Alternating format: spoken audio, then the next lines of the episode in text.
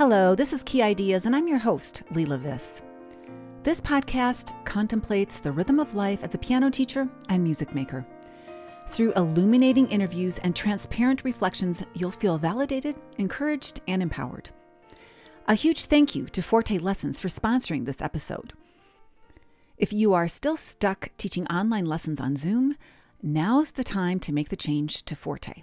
Here's why.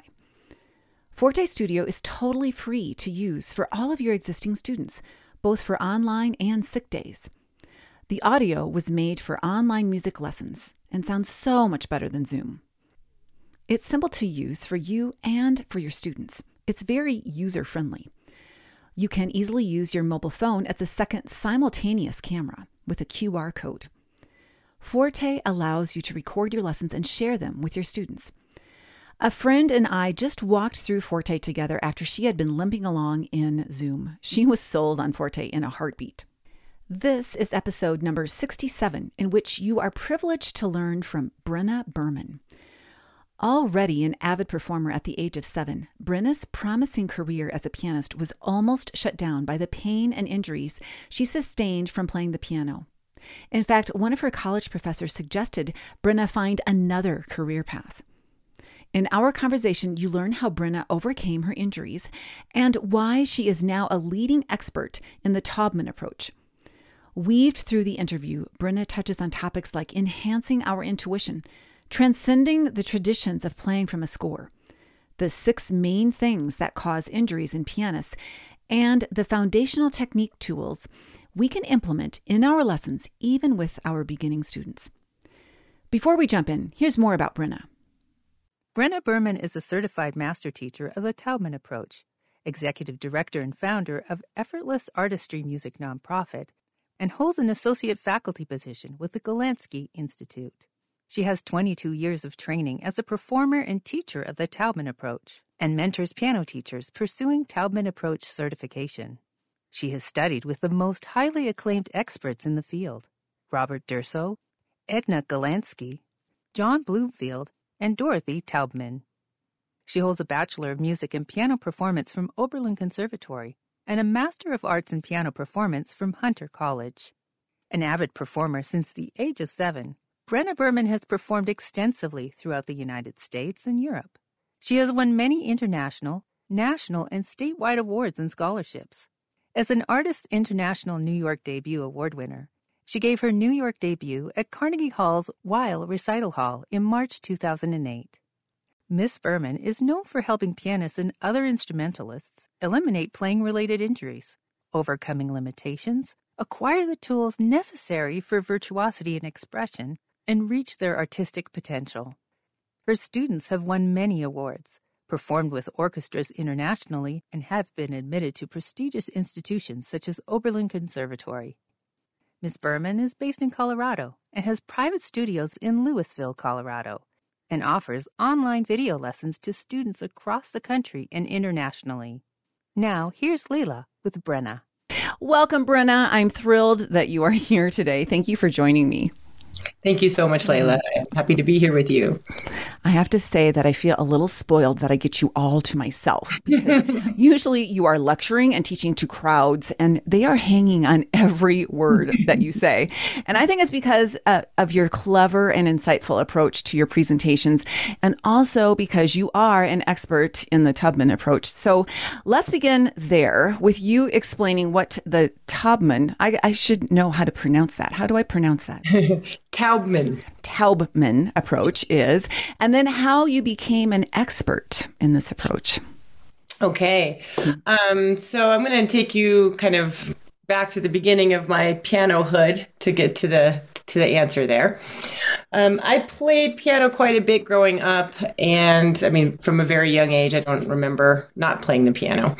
And I was pretty serious and, and performing a lot and practicing a lot and competing a lot. So, pretty quickly, I actually ran into trouble um, around age 13 or so. I was getting a lot of tension in my arms and, and having some problems there my teacher really didn't know what to do about it. Uh, my mother, however, had attended um, in the 80s the Taubman Institute.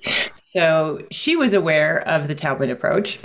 We moved to Colorado. And at that time, John Bloomfield, who is one of the founders of the Golandsky Institute, was traveling to Colorado occasionally.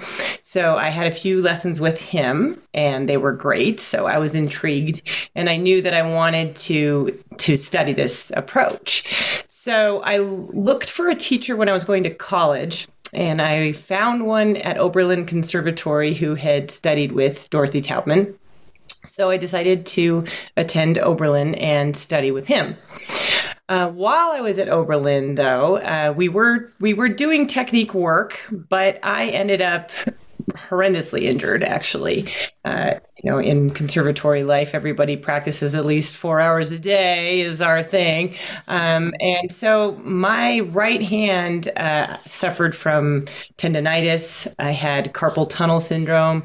I even did some damage to my ulnar nerve and I was completely out of commission with that hand for quite some time. So I had to stop playing, but I also couldn't shake anybody's hand or, you know, write with a pencil or open a door. I remember even even putting my hand through my hair, running my fingers through my hair uh, was incredibly painful. Uh, so yeah, I was in bad shape, and uh, I compensated a lot with my left hand, and my left hand actually got hurt during that compens- you know compensation period.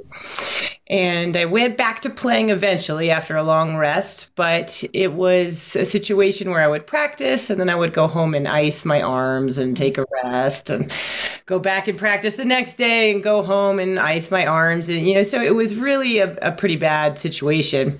I don't really know how I ended up graduating and doing my senior recital through all of that. And then I went off to graduate school. And in graduate school, um, my hands continued to go downhill. Uh, they actually started to feel slow or, or like my fingers were in molasses. It's a, it was a very strange sensation. I don't know what was going on, but it was very scary. And so I, I didn't really know what to do. And I flew back to see my Oberlin teacher over the winter break of my first year of graduate school. Uh, and and wanted to ask him for help.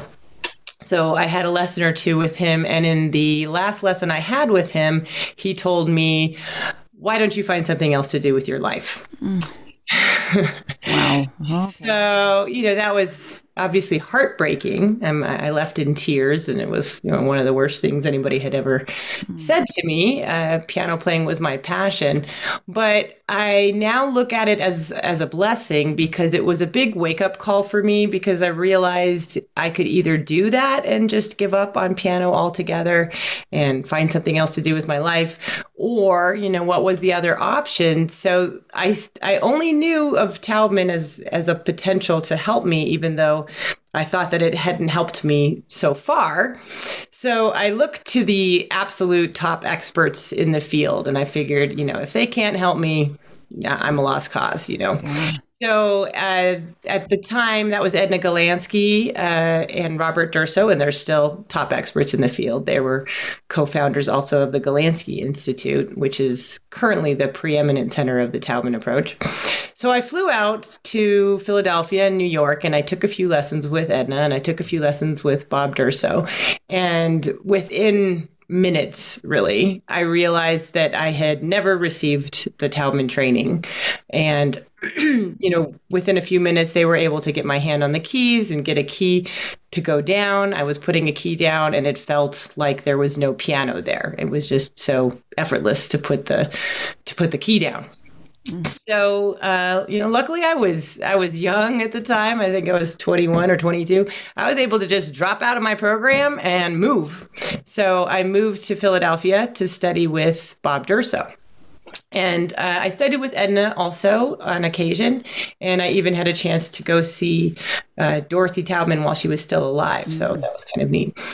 Um, and I began my training, and it was a whole other world. Uh, so I, I, learned later that my Oberlin teacher had had a few lessons with Taubman, but he was not equipped to teach it. And so I had thought that it was my fault, and he certainly helped me feel that it was my fault. But it was really just that I had never received the training. Mm. So, um, you know, very quickly I began recovering from my injuries, and my playing got better, and uh, what was so cool about it though is that the the injury recovery was really just the first step in in the process. Uh, it opened up so many doors in terms of my ability to solve problems in my passage work to play faster to play harder music.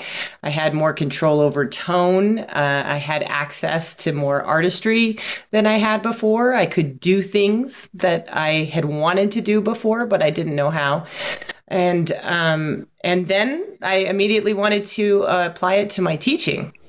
So I did everything. I was very ambitious at the time. I went to every teacher training workshop that they had. I went to every symposium that I could go to uh, in the summer, and I brought my students to Bob, and I brought my students to Edna all the time. You know, just trying to learn as much as I possibly could. And so, rather quickly, I was certified with the Golandsky Institute, and um, I'm now certified as a master teacher of the Taubman approach with the Golandsky. Institute, and I've been on their associate faculty for for some time.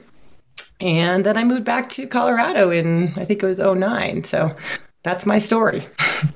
wow. So you even dabbled in it and it still didn't stick. It didn't heal your hands. And then what's interesting is how fast the turnaround was. You would think that it would take months and months, but h- how long did it take you to start feeling better?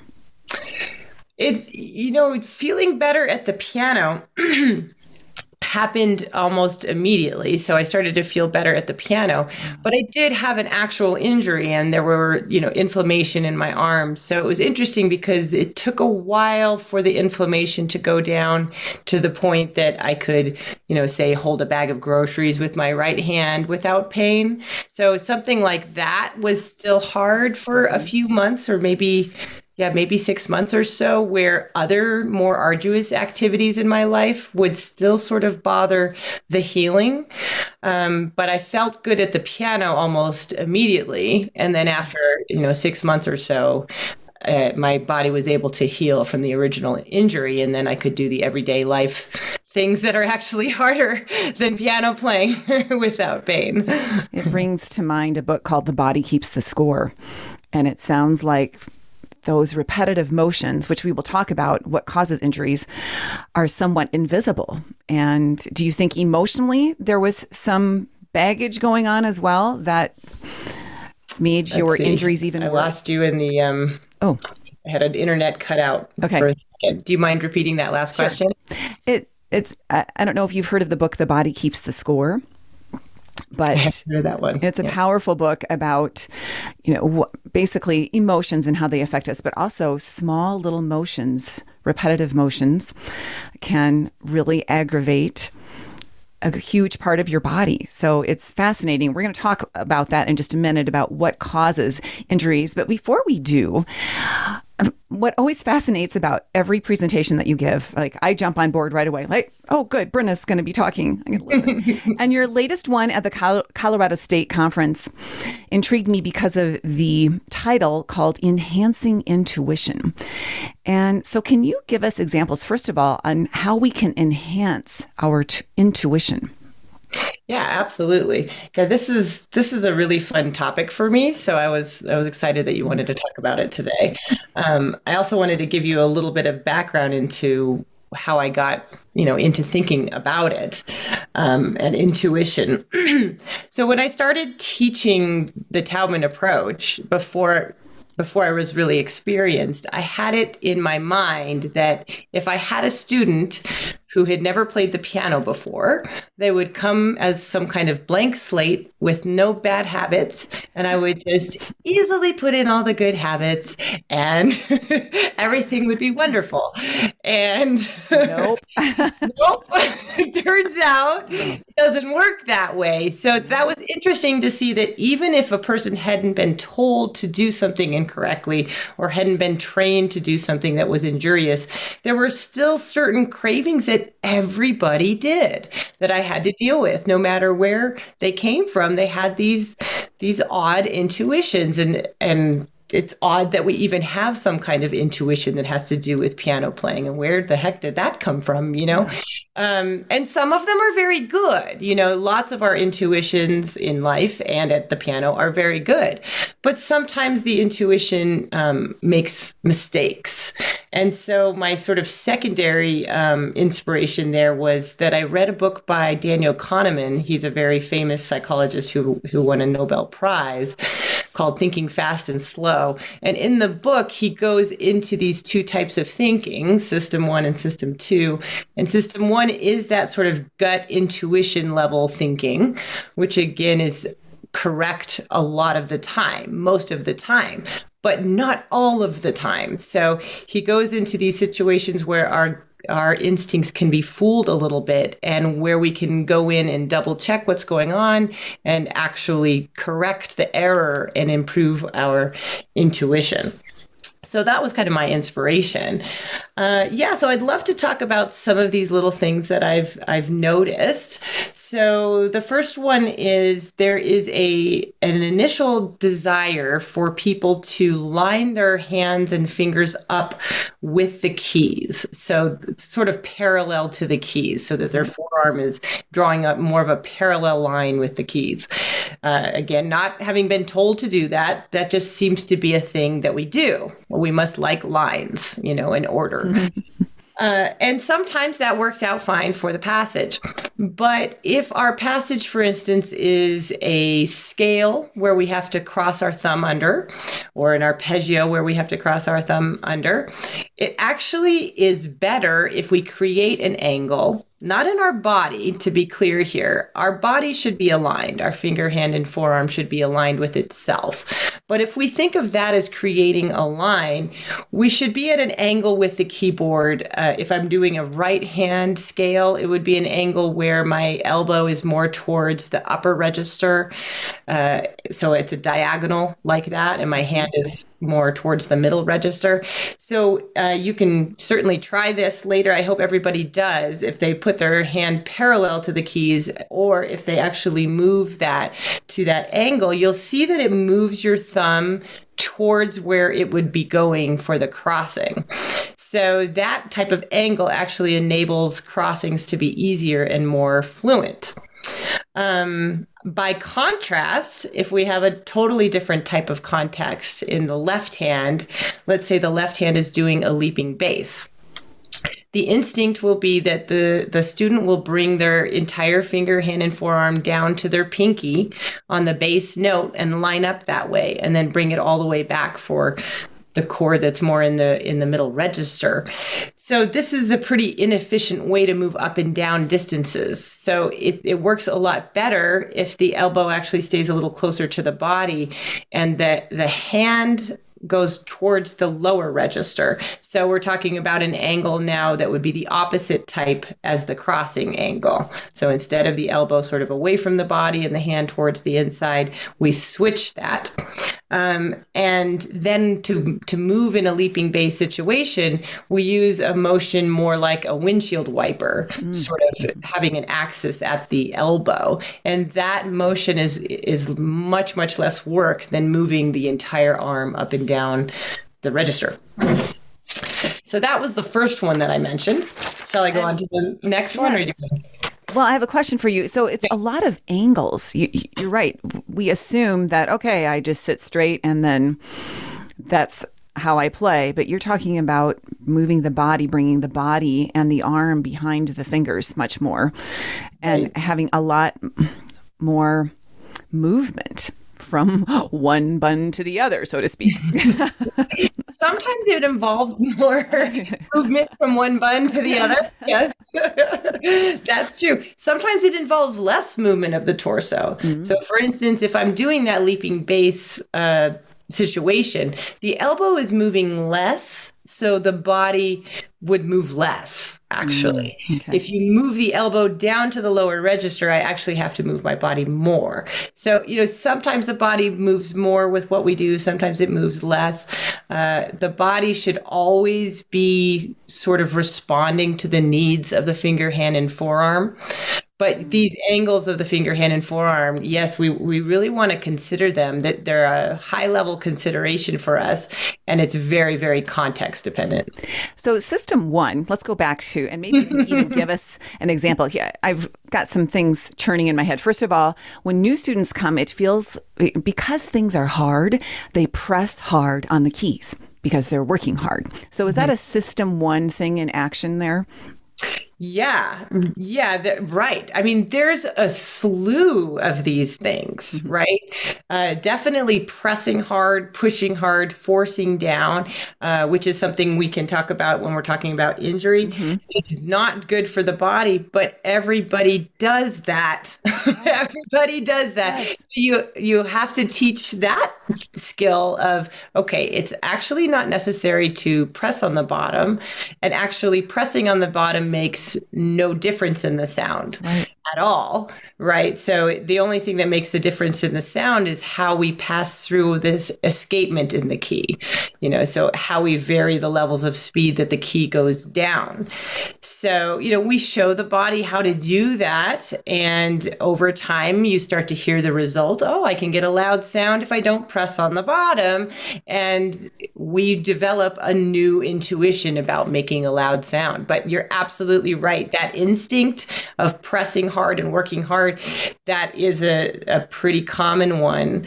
Um, as well as when people want to play softly, mm. they will hover you know they're af- mm-hmm. afraid to go down into the key and that usually makes things very unpredictable uh, because no matter if it's soft or loud we have to make it through the escapement in the key to make a sound and, and get to the bottom now i may be putting you on the spot but i what i enjoyed about your presentation is you gave us some concrete examples of system one versus system two.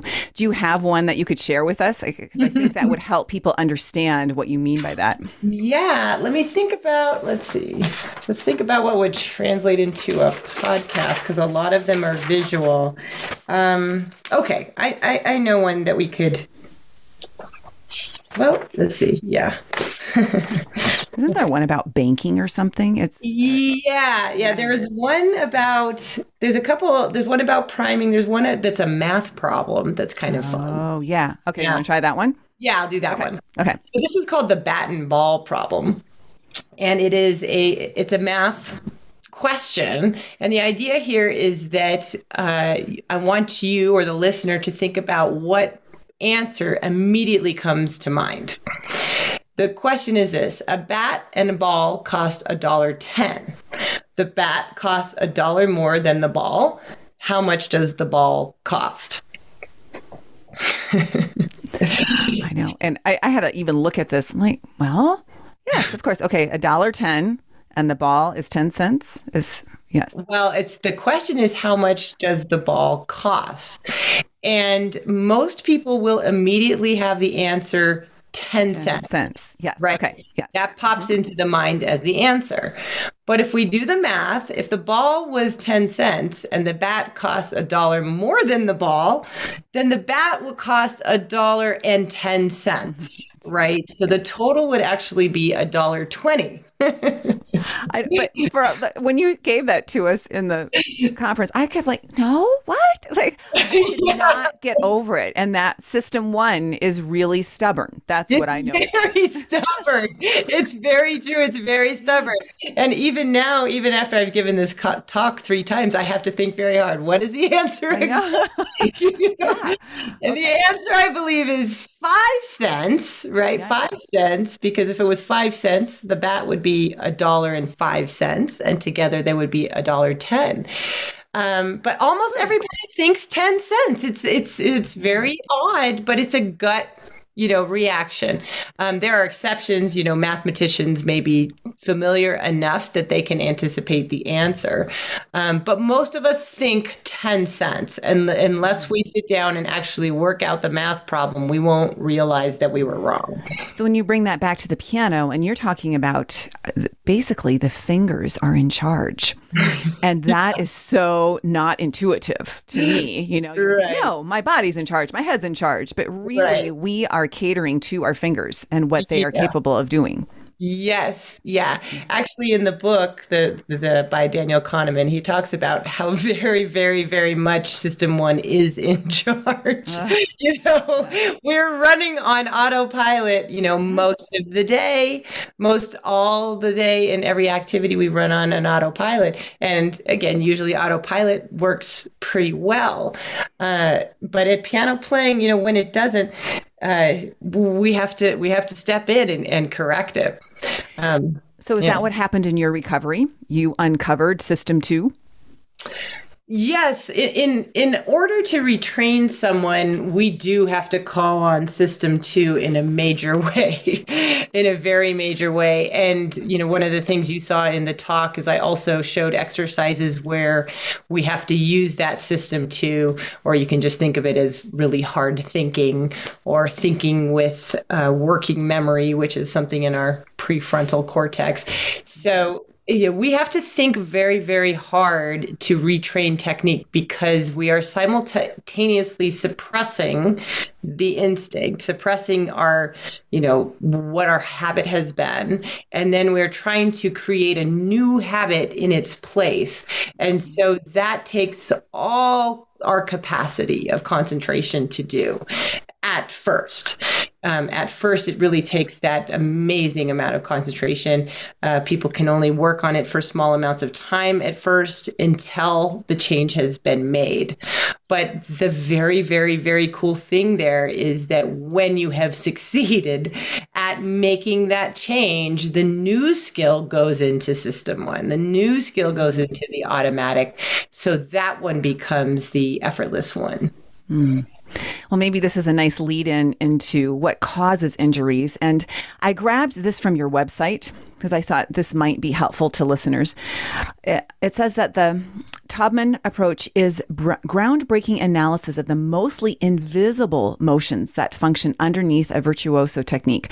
The resulting knowledge makes it possible to help pianists overcome technical limitations as well as cure playing related injuries.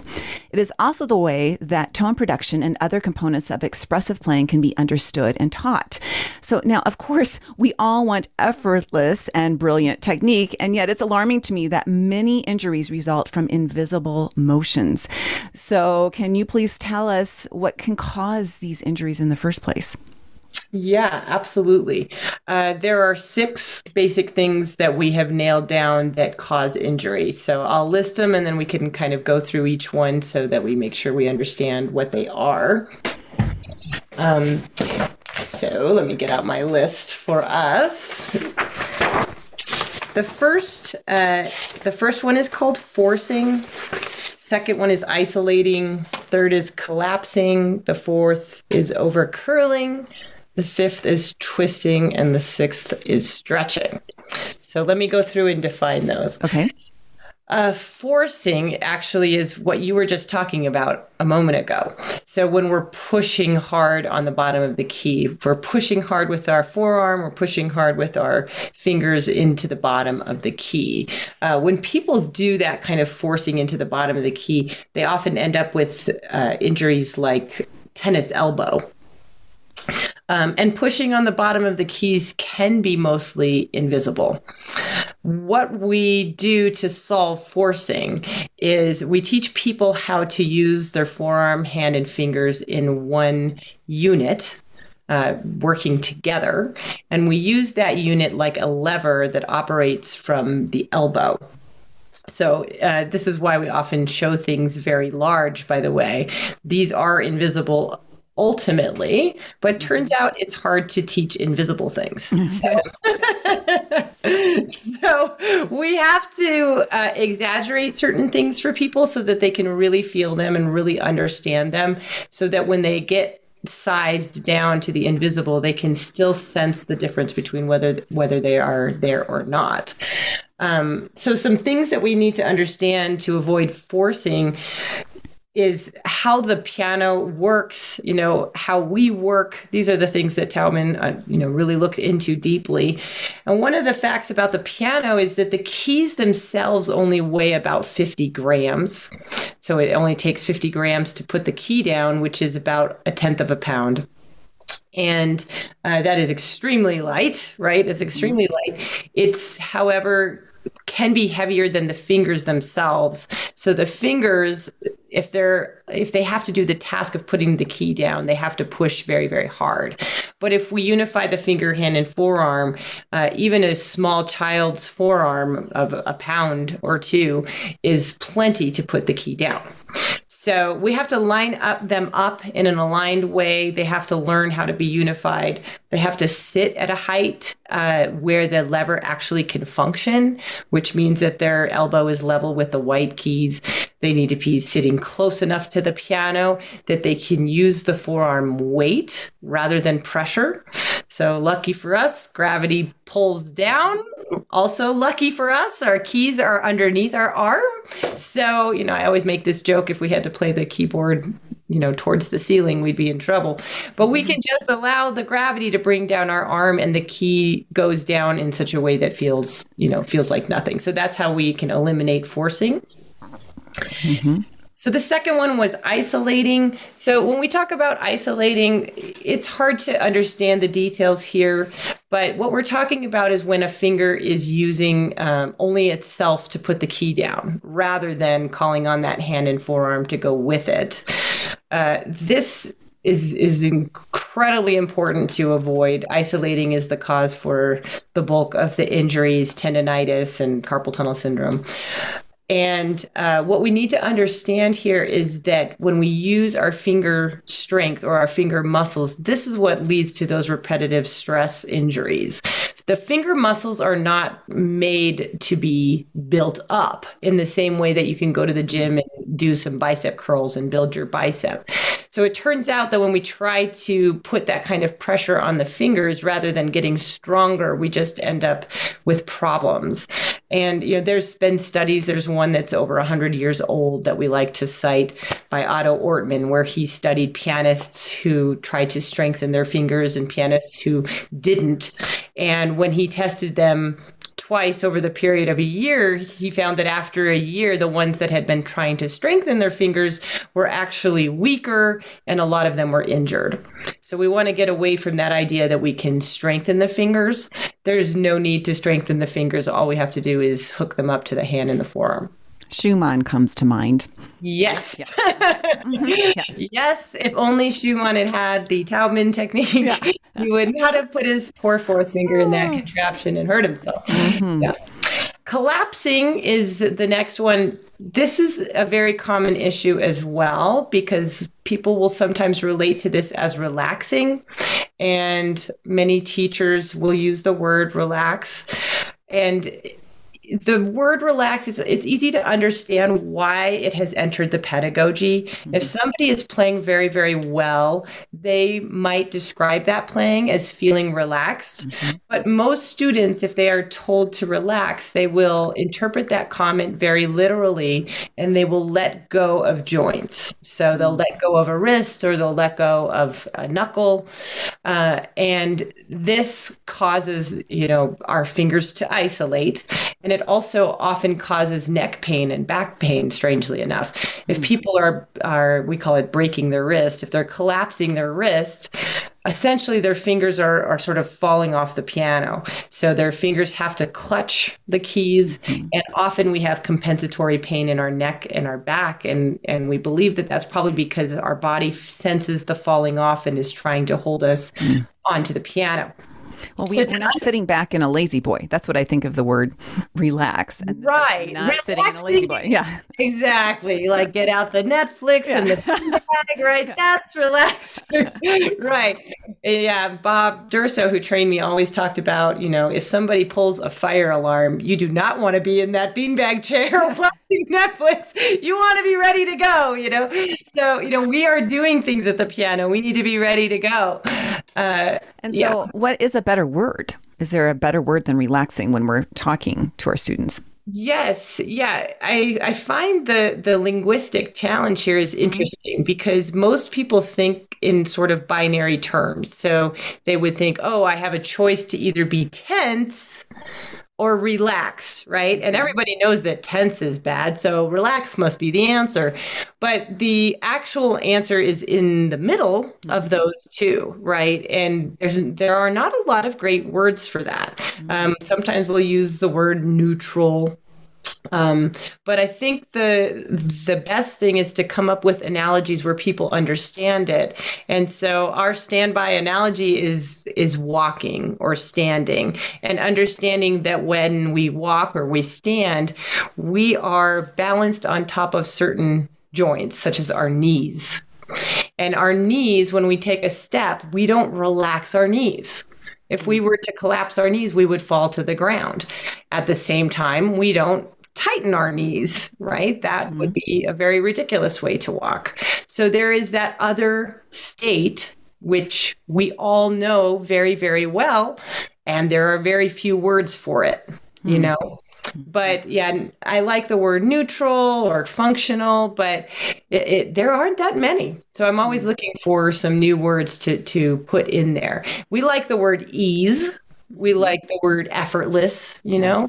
So we try to use those, but we do try to stay away from the word relax because it usually creates collapse. Mm-hmm. Hey, we'll get right back to the conversation, but I want to make you aware of sheet music that allows students to freely explore the keyboard. Too often, beginner music gets hung up around middle C, which can feel awkward and lead to poor technique. I can always count on Wendy Stevens of ComposeCreate.com for music that encourages students to express themselves with the entire range of the piano. That's why Wendy's trademark, Music Kids Love, is spot on. I know that if you try just one piece, you'll see why my students choose her music again and again. So I'm excited that Wendy is offering to give any Key Ideas listener a popular elementary piece called The Bold Escape for free. Just put the piece in your cart Enter the coupon code Key Ideas. That's K E Y I D E A S, all one word. Then hit checkout and it's yours to use over and over again. I think you and your students will love it. Look for a link to get your copy of The Bold Escape in the show notes. Now, back to my conversation with Brenna. Mm-hmm. Um, the next injury causer is curling or over curling of the fingers. And what we're talking about here is when people pull their fingers back from the nail joint. So we're not talking about the natural curve that a finger has. We are talking about a particular type of curling that happens when we pull the fingers back from the from the knuckle closest to the nail. And you see that all the time in kids when we say, "Okay, curve your fingers," and then they make these claws, right? And they make it right. Mm-hmm. Exactly, exactly.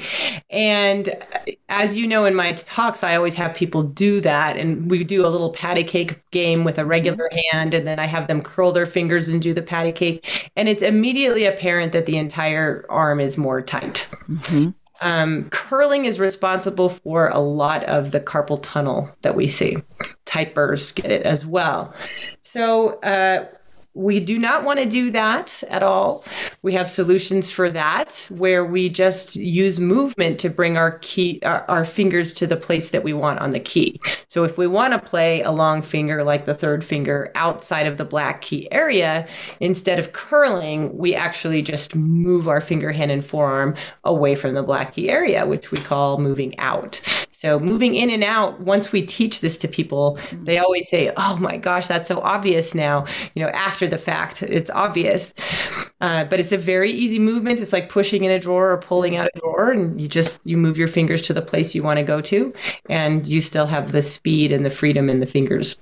I'm not an expert at all, but I will do that in and out motion, especially when someone's working on octaves or something like that. And then they're like, oh, yeah, wow, you know, and, and it's not that big of a motion, but it really helps. Right. Yeah. It's a nice motion to be able to apply, even if you don't know all of these Taubman tr- mm-hmm. tools. It's something you can apply right away and help somebody. Our last two were twisting and stretching. So the twisting, this, these are all Taubman, you know, names. She called it mm-hmm. twisting. The medical profession calls it ulnar deviation, and it's when we move our hands laterally back and forth from the wrist. This too creates our injuries. Uh, it also sometimes seems to be correlated with ganglia on top of the wrist. It happens a lot when people are reaching for black keys with their thumb or their pinky. Again, the solution often is about angles or in and out. Mm-hmm. But twisting is is very very common, so we want to make sure we eliminate that.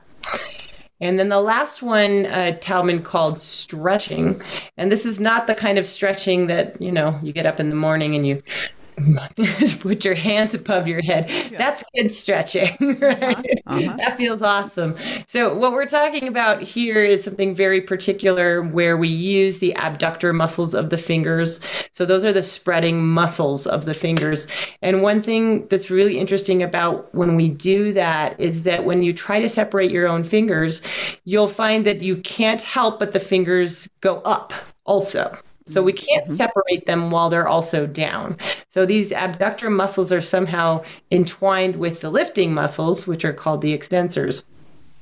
So if we do that, if we do the separation in our fingers and our fingers are being brought up, and then we try to play a piano key, to play a piano key, we need the fingers to go down. So we need to use the, what's called the flexors. So if we're trying to use the flexors while the extensors are firing, we have muscles pulling in opposite direction. And uh, Taubman called this a dual muscular pull. Medical profession calls it co-contraction. I love the fun, you know, these yeah. are the technical words. Uh, we know it as tension, right? When these these muscles are pulling against each other, it feels tight. And the solution here, I think, is so cool um, we call it passive opening. So obviously, we need our hand to get open. You know, if we're going to play an octave or something that is wide, somehow we need to get it open, but we can't use those muscles to get it open. So what we find is that if we use something else to open us, you know, like if you put your hand into your lap, you'll find that probably there's separation in between your fingers, but you are not doing that separation. Your leg is doing that separation to your fingers. So we can actually use the piano keyboard itself. We learn how to use it to open us. So we're basically able to to throw our hand in a way into the keyboard in very tiny invisible motions, but we use that piano to actually open us. Therefore, we don't have any dual muscular pull and we're able to play the octave or the wide thing without any tension you were so kind to invite me to your studio and give me a lesson. And I just remember when you showed me that, like, let the key, what, bring, keep your thumb there. It wasn't my thumb doing anything, but the key, it was leaning against the key, correct? Would you? Yeah, right. Yeah. Right. Yeah. Yeah. You know, it, it's, it's very much more efficient, but it, it's funny because it also feels very much more lazy. So it's a good kind of lazy. like, why do I want to do that if I can let the piano do that right. too? But it's yeah. that system one versus system two. And we mm-hmm. just have to let go of all of those. Hmm. Exactly. Exactly. Right. System one assumes that we have to open ourselves and form the octave and stick it on the keyboard. Right. Mm. Well, one of my other favorite topics that you address in your presentations are the thou shalts. So, can we talk about those just a little bit? Sure. Yeah. So, yes, yeah. I have another, it's sort of a related talk to the enhancing intuition talk. Um, but this one is not about automatic processes. This one is about how certain dogmas have been passed down through time, through tradition in, in piano teaching. Yes. And I want to just make a little plug is where I heard it first was at your first annual effortless artistry workshop in downtown Lafayette, which was fantastic. I'm so glad I was able to go to that. So thank you for offering that. And at the end of the show, we'll make sure that people hear more about that. But yes, it was a fantastic event. And in during that event, you gave this workshop on what, what did you call it? Transcending, Transcending tradition. Yes. Yes. Yes. I love that title. Mm-hmm. So, yes, go forth. Tell okay. us more about Thou Shalt. Thank you for the plug. I will yes. do it again in, in next October. So, definitely yes. come next year. Mm-hmm. All right. Yes. I love to, to say these in the Thou Shalt. no, they're great. in the Thou Shalt manner. So, maybe I can just list them off and then we can talk about a few if we'd like. Sure. All right. So the first one is thou shalt never repeat a finger on a repeated note. so we we see these in the you know editions when people are operating by that dogma and it really comes up with some pretty in my in my estimation anyway pretty insane fingering when someone is operating by that rule. Uh, and my solutions are not nearly so colorful. They're really just common sense sounding which is use the fingering that's the best and the simplest. I love that one. Yeah and so that one i want to talk about more in a moment. Okay. the second one was thou shalt avoid one one and five five fingering Mm-hmm. Next one was thou shalt always use pattern fingering. This one um, is, is very, very common and also maybe partially one of those instincts. Uh, the fourth one is thou shalt play with a specific hand designated in the score. yes. And finally, thou shalt follow the score as instructions for the fingertips. So I'd really love to talk about maybe the repeated note one and mm-hmm. also the um, instructions for the fingertips because those are two of my favorites. Okay. Uh, the repeated note one, you know, one game I like to play with my students is why does that rule exist in the first place? Like, you know, our our previous piano players like sadists or what is going on here right? Um, so I, i'm sure they all come from something very valid right? So switching fingers on a repeated note makes sense if you have to go very fast um, because switching the fingers on a note is actually faster. So that could make sense. Uh, my other guess is that when you switch your fingers on a repeated note, it causes the hand shape to change, which can vary how you put the key down, which can be good because if you put the key down in an identical way over and over again, it can sound very percussive. But if we're not going uh, very, very quickly, we don't need to worry about switching those fingers. And if we are concerned about the sound being too vertical, we can shape the hand and forearm on any finger. You know, we have control over that. So we can create a beautiful shape in our hand that will create a beautiful tone on the key that doesn't uh, involve all the over complication of switching the fingers every single time there's a repeated note. When I switch a finger, I see myself doing some of that curling, some of the things that you that cause injuries. Is that one of the reasons why? You um not quite no? because okay. we do have the fast passages where we have to switch the fingers, we have to learn how to do that correctly. You're right. Most people will do it that way. They'll curl back the 3 and the 2. Mm-hmm. So if if we're repeating let's say three two one mm-hmm. so you have to have the skill of in and out we have to have the skill of rotation and we have to have the skill of staccato technique to uh to avoid that curling, but it is possible to go three, two, one, three, two, one, and have the right movements and avoid the curling. Okay. It's one of the more complex skills. Mm-hmm. Uh, it takes some time to really understand those movements so that they work well.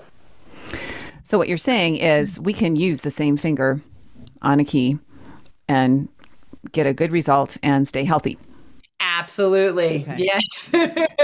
Please do that. Yeah. Okay you know the simplest fingering is the best fingering you know make it simple mm. for yourself mm. so that we can focus on the musical part you know right. I, I, don't want to be so busy doing gymnastics. to get these fingerings in that I, I can't even listen to the sound I'm creating. You know, it, it ends up sort of having the opposite effect of the intention. If we're so worried about these dogmas, you know, we really want to have the most direct pathway to making the music that we want. So no unnecessary complicated things. Nice. The other one you know, is sort of related to that, that is probably my very favorite thing that Taubman got into was replacing that rule about following the score as instructions for the fingertips with the idea that the score is, and these are her words, a blueprint for sound. Mm. I, I, just love that phrase, blueprint mm-hmm. for sound. And I really think she's completely 100% right. You know, a composer writes down the sound they want to hear. They are not writing down, here are the exact instructions of how you're going to do that. Uh, I have worked with several composers, uh, actually, and I can confirm that they unanimously don't care how we do it. Just get it done. Yeah. Just get the job done. Uh, right. I don't think it's they're they're not worried about that. Uh, and we shouldn't worry about that as well. Again, if it should free us up to take a look at that score and say, okay, wait a second, this is the sound I need to create. Am I creating that sound? Um, and some of the most common things where we find that people have issues here are if they see long notes or holding notes while other mm. notes are playing. Uh, they tend to just with a death grip hold on to that note. uh-huh. Meanwhile, their you know their hands are extremely tense and they're having trouble controlling the sound uh, legato marking in the score. So if there's slurs or legato. Now, certainly if it's easy to play legato, play legato. You know, finger legato is simpler if there isn't a reason to have to let go. But if the connection creates one of those six injury causers, uh, we don't do it. And. I can guarantee you there's a way to make it sound legato without doing that. Uh, the other one is fingering in the score. You know, the fingering in the score, we have to make sure we sort of take that with a grain of salt and remember that another human being wrote that fingering down. They are not you and they are, do not have your hands.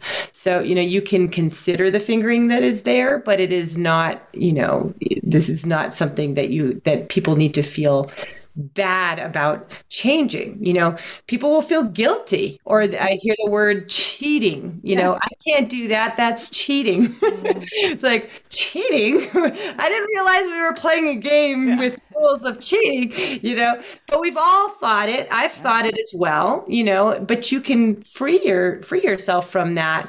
And then I find when you do, you know, and our arms feel better and we use balance of the arm over every note, it sounds much more legato. You know, we have tone control. So a long note will actually sound fuller and longer.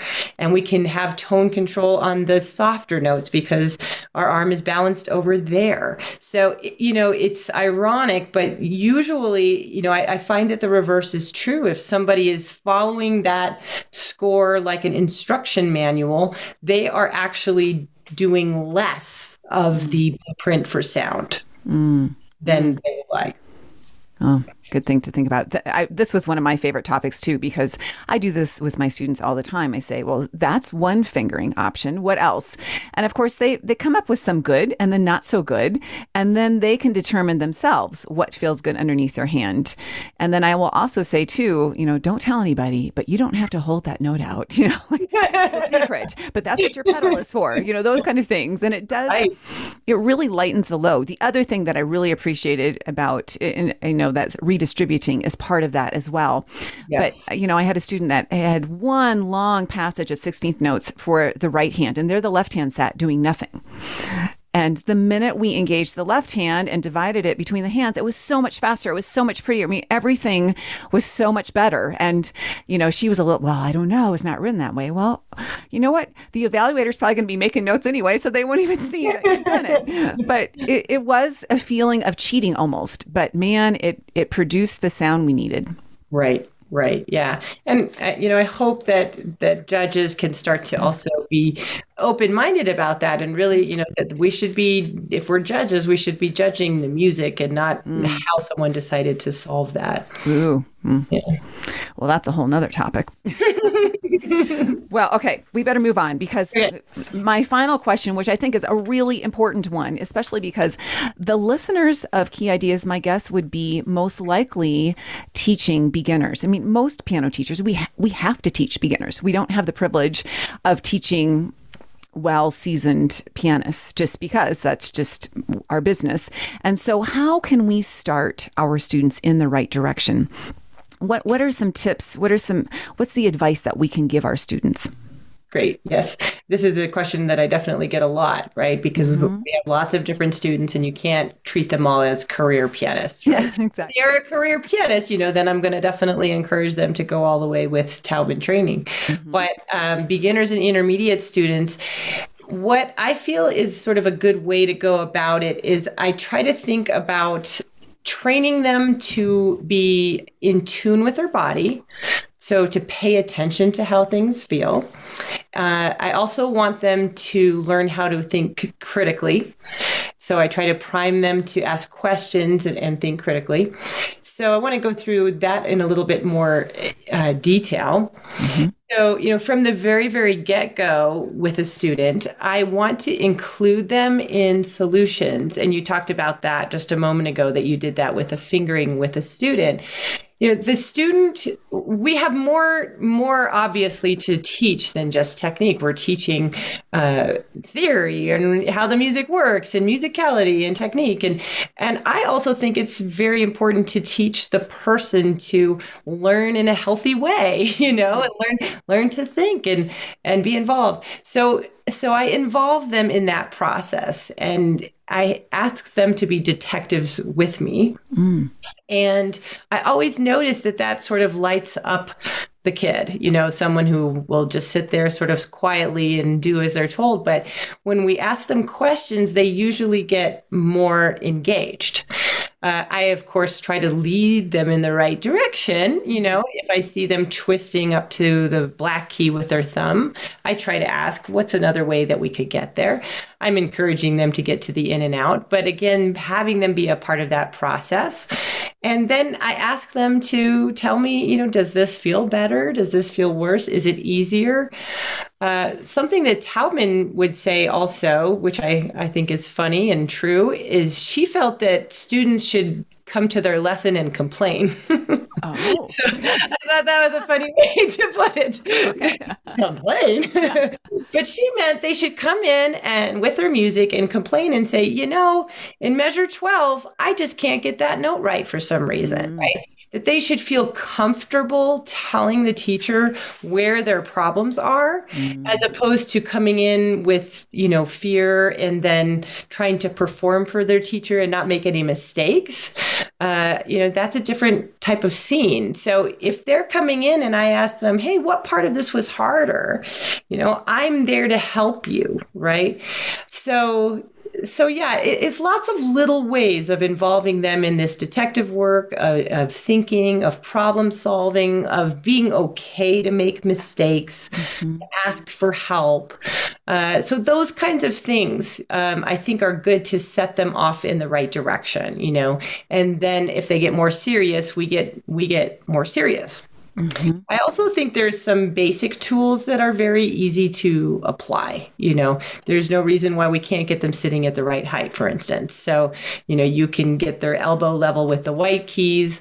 I have these little mats I have people sit on, and you can send them home, you know, with their with the student to make sure that they sit like that at home. You can make sure they're sitting correctly on the bench that they have something underneath their feet. You know, a lot of times kids' feet are dangling mm-hmm. off the bench. And so then they have to sit very far back on the bench, which is bad for their posture. And then their back doesn't feel good.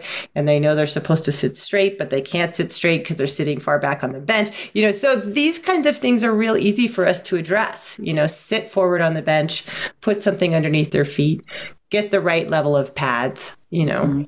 i'm um, a convert of those pads the little foam pads. I'll put a link in the show notes because yeah they're easy they're light. You can arrange them to the height that you need. Exactly and i've had students bring them home. I have some are that are more conscientious about it than others. So I know I have to keep working on that. It is a great That tool. is hard. That's hard mm-hmm. to get them to do it at home. Mm-hmm. uh, I would have their parent take a picture of them at home, mm-hmm. but that doesn't mean that the next time they're gonna no. they're gonna do it. No. Um, yeah, and every lesson I would try to, you know, do at least a small amount of something that has to do with technique. It either can be, you know, pure technique or it can be just, yeah, let's let's move in to get that thumb on the black key. You know, just kind of sprinkling in these ideas so that so that they're ready to do more if they decide to do more. I think the word why or the question why is helpful for students. Once they know a reason why you're suggesting something, they're you're more likely to sell them on it, don't you think? Absolutely. Yeah. And, you know, with kids, of course, kids don't bother talking about injury. No. they don't care. And they're probably not going to get injured for a long time anymore, anyway. Right. Mm-hmm. But they are motivated by I hit the right note more often, right? Yeah. They are motivated by playing fast. fast right? Fast. Oh my goodness. Yes. Fast. I use right? that all the time. hey, if you want to play fast, you got to do yeah. this. Mm-hmm. Right. Exactly. So they're motivated by that um, mm-hmm. memory or, you know, just the ease of getting around. But definitely, um, just fix fixing something. You know, I, I want to share a quick story about you know my my youth in terms of I, I had wonderful teachers. They taught me wonderful things, but one not so wonderful thing was you know if I had a problematic passage, my teacher would circle it and write some number like fifty or hundred 150 and it meant that I was supposed to repeat that thing 150 times a day, you know? And if you get lucky, your body figures it out, right? Yeah. But there were plenty of times where I was a diligent student and I practiced that passage 150 times, you know, every day, and it still wasn't working. And I would get so frustrated that I actually would hit the keys. So uh-huh. It's hard to admit. I hit my keys and I broke hammers so often that I knew how to replace them. I mean, oh so that that was not working well. No, it's like you're hitting you know? your fingers against a brick wall. It's awful, right? Yeah. So you know, having tools and knowing that the teacher is there to help and and not just struggle over and over again. Like this is the thing we're in it together. Let let's figure out a solution. Um, you know, it's so much more rewarding, and and the practice practice doesn't feel like, yeah, running your head into a wall. Yeah. Mm-hmm. Well, the mindless repetition comes to mind, you know, and I, I'm guilty of that. And at first, I just want my students to repeat something. You know, once is not enough. So let's do it more than that. And then as I train them, okay, well, okay, how did that third time go? And being more aware. Mm-hmm of their mistakes. But yes, being it's all about body awareness and I think our students right now are in their present selves and they could care less about their future selves, but yeah. as teachers, we can start grooming them to be thinking yeah. about their future selves. Exactly. So, yeah. oh man, You're right about repeating. I should say that. Okay, yeah. For some degree of repeating yes. is good, but it has to be repeating of something that is correct and it has to be finite, right? Because there's diminishing returns after about five to 10 times of doing something. But mm-hmm. yeah, once is definitely not enough. Diminishing returns. Ooh, I like that. Yes. So you know some science behind that, it sounds like. Yes, yes. Mm-hmm. Yeah.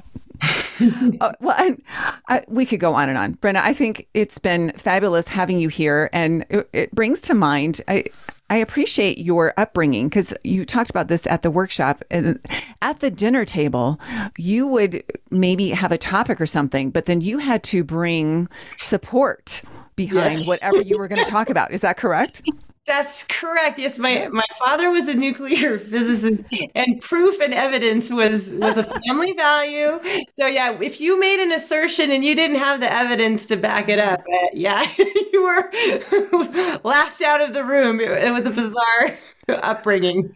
so this Taubman approach really gave you the evidence because you reprogrammed how you play the piano. And uh, I was watching you play Rachmaninoff, and you do make it look effortless, even though I know it's not. Um, man, it's it's amazing. So it. Thank you so much for sharing your thank wit you and your wisdom and your brilliance and expertise. Well, thank you, Leila. It was very much fun. Good. Well, I'll have to have you come back and we can talk more sometime. Sounds good. Thanks again. Sure. Wow, there is so much to learn from Brenna. I forgot to ask Brenna to close with a favorite quote, so here's a summation of one of Brenna's tips. The score is a blueprint for sound. Composers give us instructions, and players must find the most direct path to making the music sound as the composer intended. Before I sign off, here's a reminder to head to the show notes so you can learn more about Brenna. And while there, make sure to sign up to get emails from Brenna and her team about the Effortless Artistry Music annual Colorado Taubman Approach workshop. I went last year and can't wait to attend next year. It was so cool to see teacher friends fly in from out of state for the event. Out of state attendance makes it clear that even if you aren't in Colorado, the workshop is worth the trip. Also, look for the links to the foam pads to use with students that we mention, and make sure to download your free copy of Wendy Stevens' piece, The Bold Escape. I'm Leila Viss, and see you in the trenches with the best intentions to develop students who enjoy playing the piano pain free and using an effortless technique.